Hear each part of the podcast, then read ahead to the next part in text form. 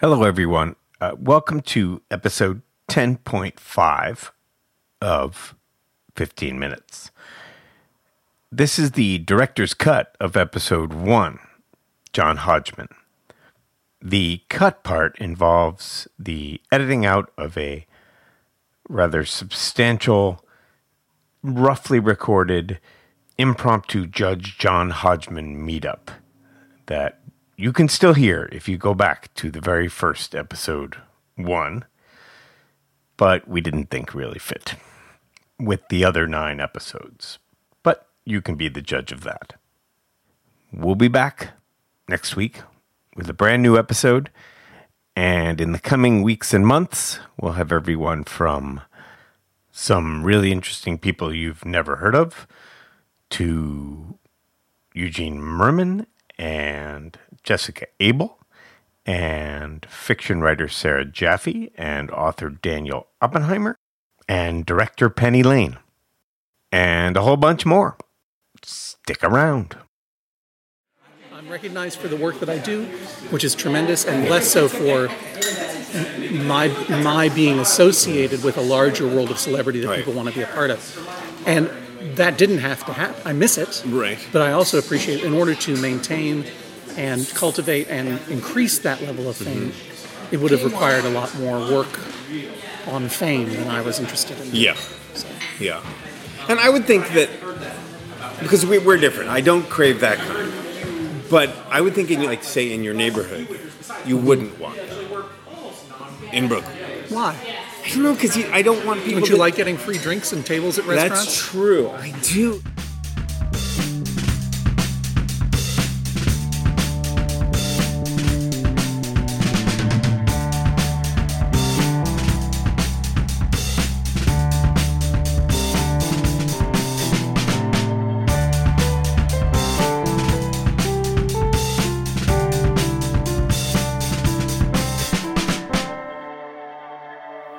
Everybody.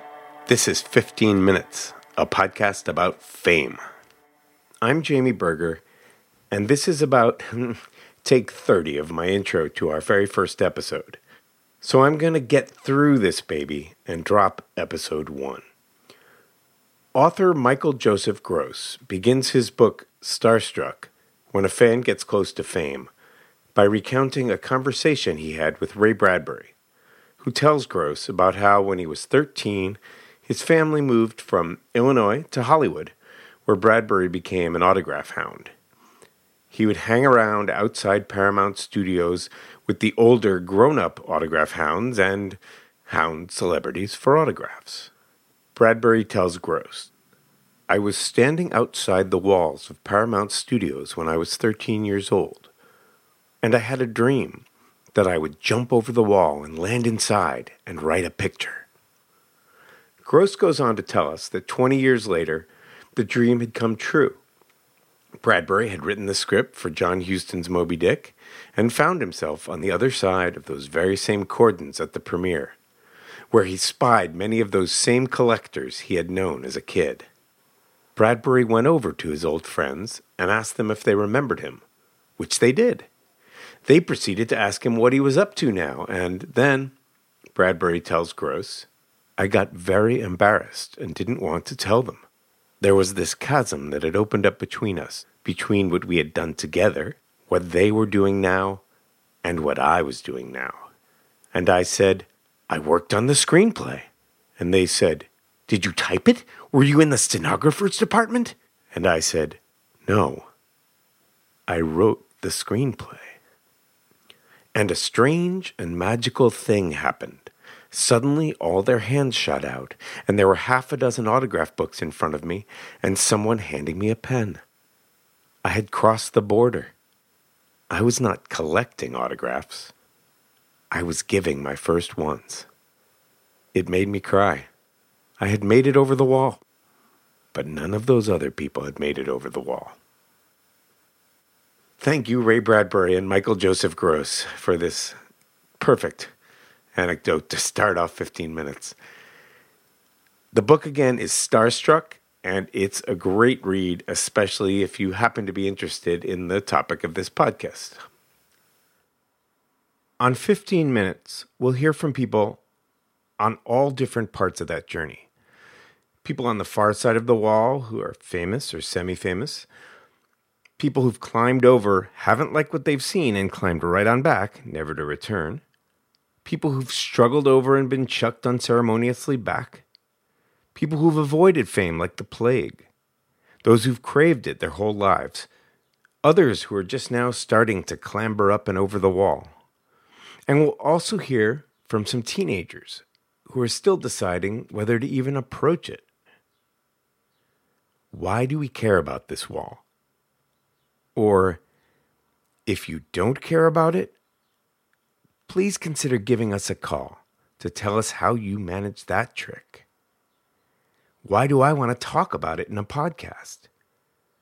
Why do I think you'll want to listen? I'm going to just let those questions sit for now. My first guest is John Hodgman. You may know him as a correspondent on The Daily Show, as the author of several compendia of dubious knowledge, as the personification of a PC from the Mac ads, as the proprietor of the Judge John Hodgman podcast, or maybe from way back in the day from his McSweeney's online column, John Kellogg Hodgman, former literary agent, which is where I first got to know him. Or you may not know him at all. We recorded this conversation on Labor Day weekend 2014 as John was coming to the end of a New England summer vacation at his family home when he had scheduled a casual meetup of the Justice Club of his podcast at the Rendezvous in Turners Falls, Mass., a bar restaurant I co own. The meetup was in part, as he put it, to get back in shape for being famous as he headed back to work for fall in New York. It was a one day celebrity spring training, if you will. I've got a ton more to tell you about the podcast, the website, the blog, the 15 minutes hotline you can call and leave your story, thoughts, feedback, or whatever you like, but any of which might end up here on the show if you want to burn a few seconds of your quarter hour of fame uh, by being on here. For now, though, I'm going to stop and give you episode one of 15 minutes. It was recorded in a crowded bar, so please pardon the ambience. Welcome to 15 Minutes.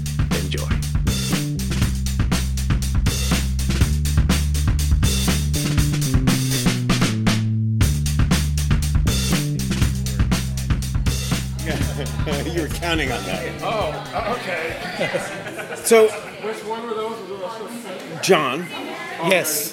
This is John Hodgman Yes. speaking to you from Turners Falls, Massachusetts. yes. What is your claim to At the fame? Rendezvous. I am a I am a somewhat famous minor television personality, author, uh, comedian, actor, uh, mustache owner, former professional literary agent, Yes, that's where I and, first. part, and part-time resident of Western Massachusetts. I, we were first in contact when you were a former literary agent. Is that so? I was running a sports website, and I wrote to you because I had been reading the column and said, "Would you like to write about sports?" And you wrote back saying you know nothing about sports, and you'd be delighted. But I don't think I ever pushed you further on that. I don't think I don't think you did. Jamie, Yeah. I'm not sure that I remember that. That was a long. That was. Because I remember meeting you at the at the book mill. I was in San Francisco back when that was happening. Oh, that was okay. when my previous life. You met Anya and I, my wife and I met at your first reading at the book. at the at the uh, at the book mill when when when we met through Sarah and Matthew at the Lady Killigrew at that Yeah, time. yeah. And I was going to the Lady Killigrew to hang out because it was the coolest place to hang out. And there you were, and I think you introduced yourself to me, and it must have been Yeah. in the context In the of context having of the weird- in- in we had just before. emailed before, yeah. Right, right, right. Wow.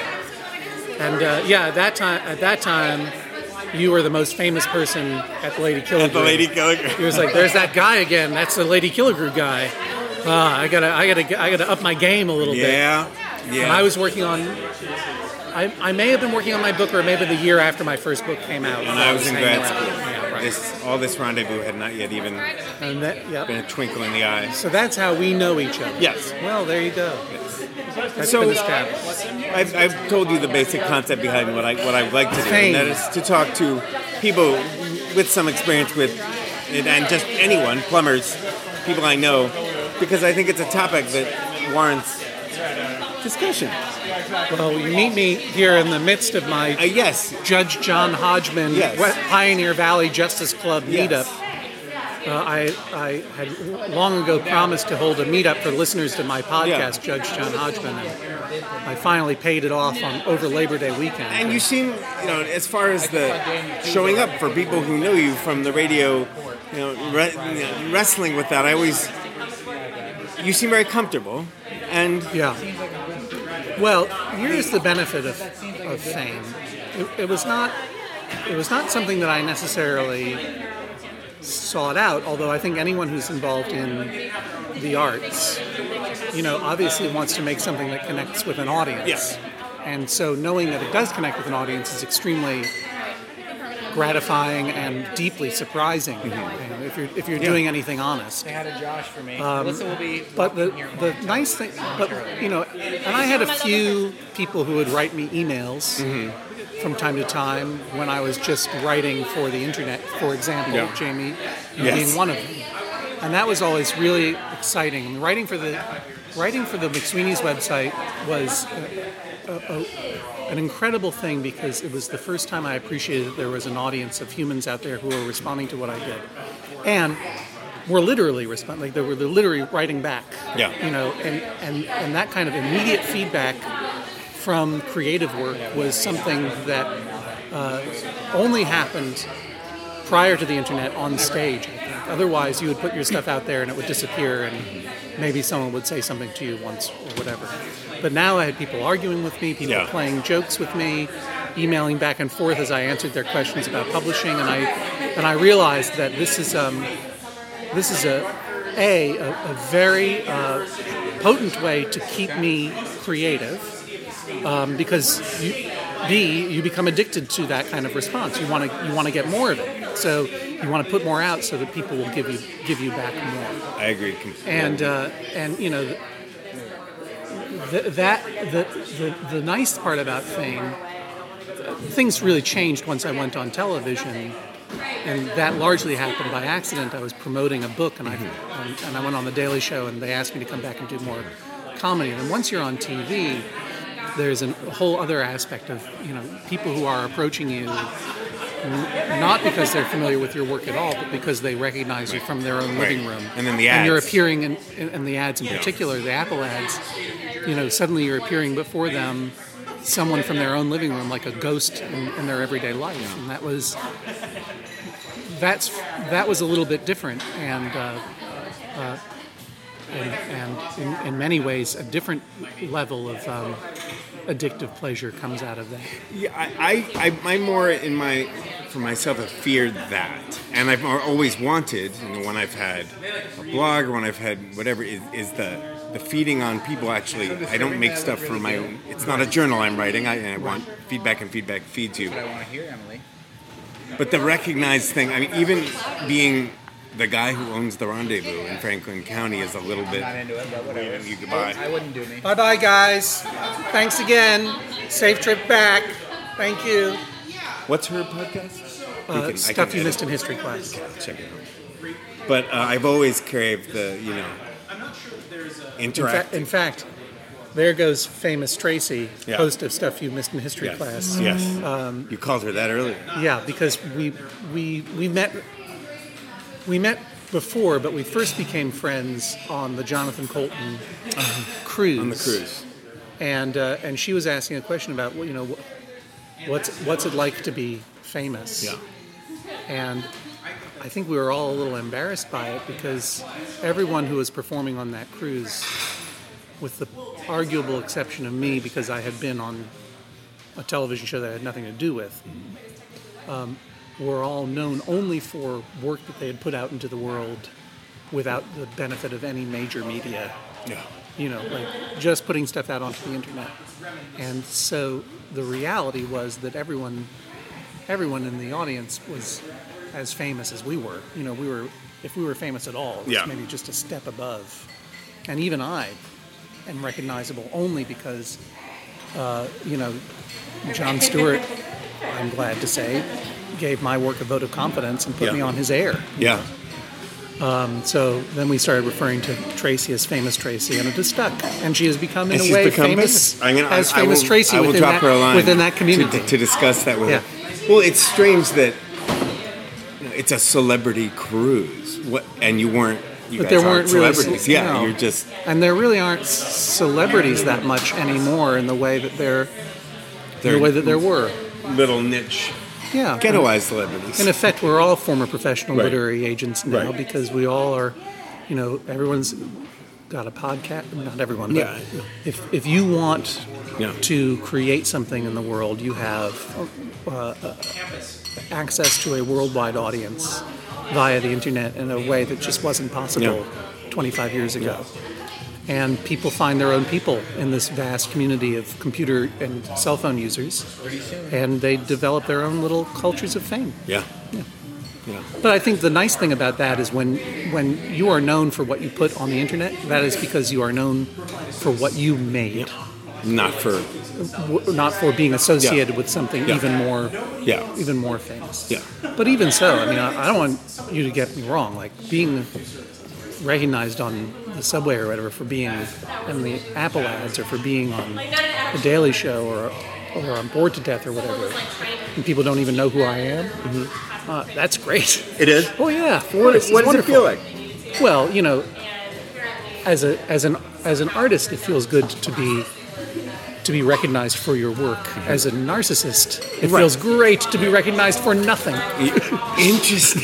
other than other than other than your existence. That's incredibly validating to an egomaniacal only child member of the member of the uh, worldwide um, super smart afraid of conflict narcissist Right. club that is all only children. See, because I, I want to be recognized for my work, but when I'm recognized for like, like this, even though yes, I made Well, this, this is for your other work. people, Right. it doesn't feel like my work because I've never aspired to own a business, and it just kind of happened. Right. And so I don't feel attached to it. So I feel like you're not really. You're, you're meeting and being excited to meet me, but I didn't do anything, and uh, and you think I'm rich because of it, but I'm not. So Yeah, I feel well, that- kind of I like mean- a. I just feel like a fraud all the time. I think so. It's, it's yeah, no, I, I think I think you, you lots and lots of people who are involved in the arts do feel like frauds all the time. And the ones who don't are the true sociopaths who are the most successful, I think. Mm-hmm. But I think that um, you know uh, uh, it, it, it is it is I think fundamentally pleasurable in an infantile way to be adored by humans, and the reason really doesn't matter. And uh, if you've been away, let's say, for the whole summer in remote Yeah. corners of Maine, Yeah. and you've grown embarrassing facial hair that makes you unrecognizable, I, didn't recognize and no, and no, and no one has said anything to you Yeah. about fame for a while, Yeah. then you might even force a bunch of strangers to meet you in a bar in order to before you return to New York yeah to get your to, to, to in order to get a fix. get your fame mojo back.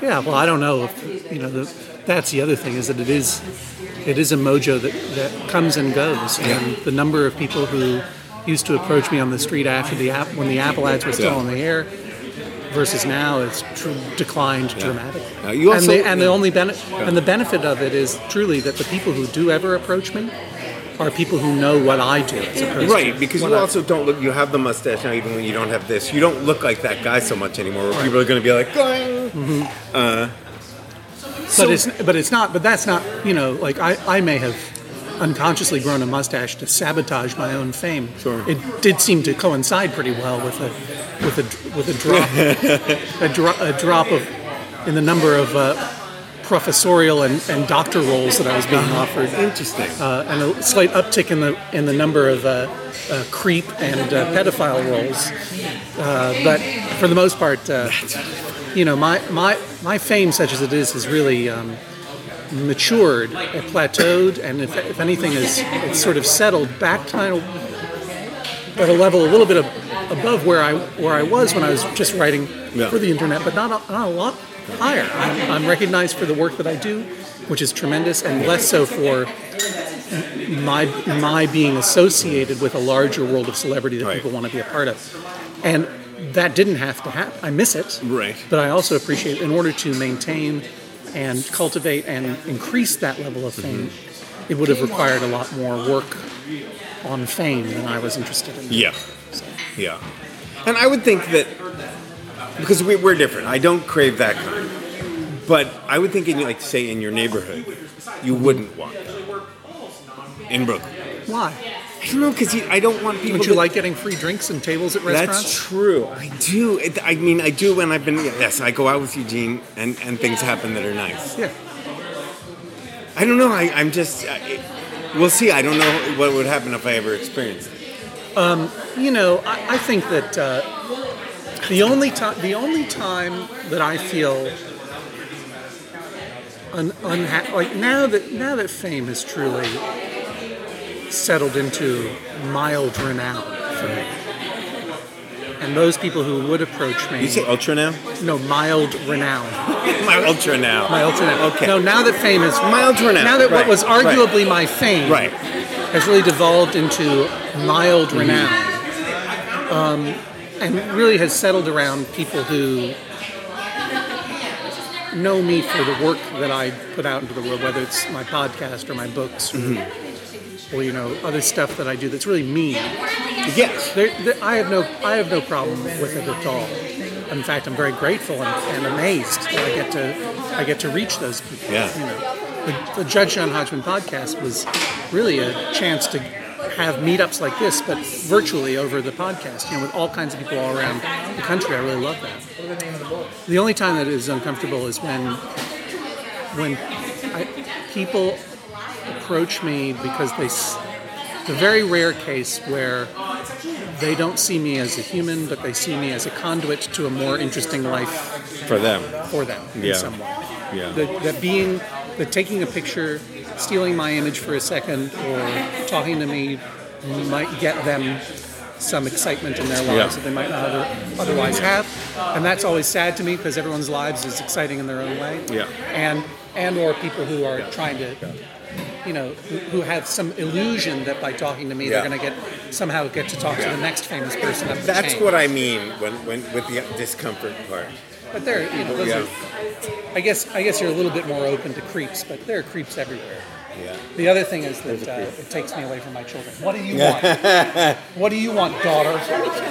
Yeah, we gotta go. Okay. All right, that's how it is, everybody. Uh, John Hodgman, arguably famous minor television personality, signing off. Thanks. Thank you. Yeah, we gotta go. I really appreciate it. Thank you. This is fun.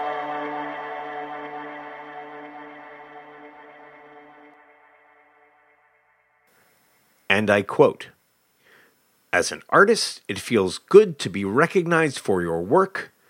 As a narcissist, it feels great to be recognized for nothing. John Hodgman. There you have it. Let the conversation begin. Please check out 15minutesjamieberger.com. That's the number 15, 1 5, J A M I E B E R G E R dot com for blog, pictures, words, updates, and where to find us elsewhere.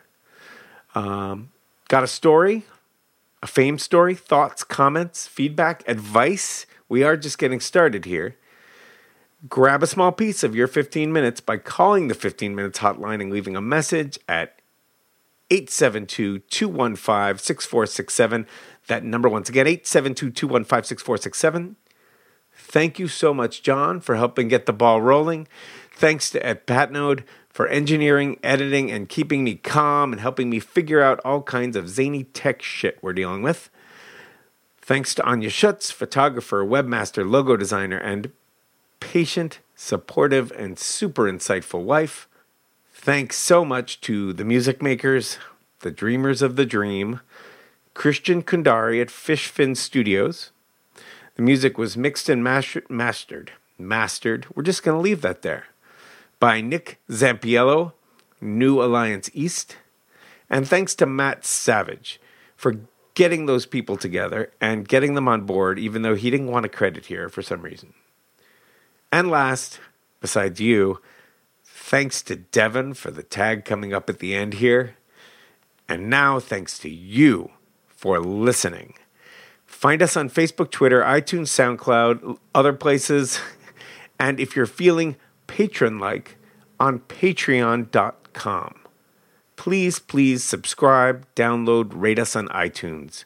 It's super important, wicked helpful. It's the best thing you could do to help this keep going. This is 15 minutes. I'm Jamie Berger.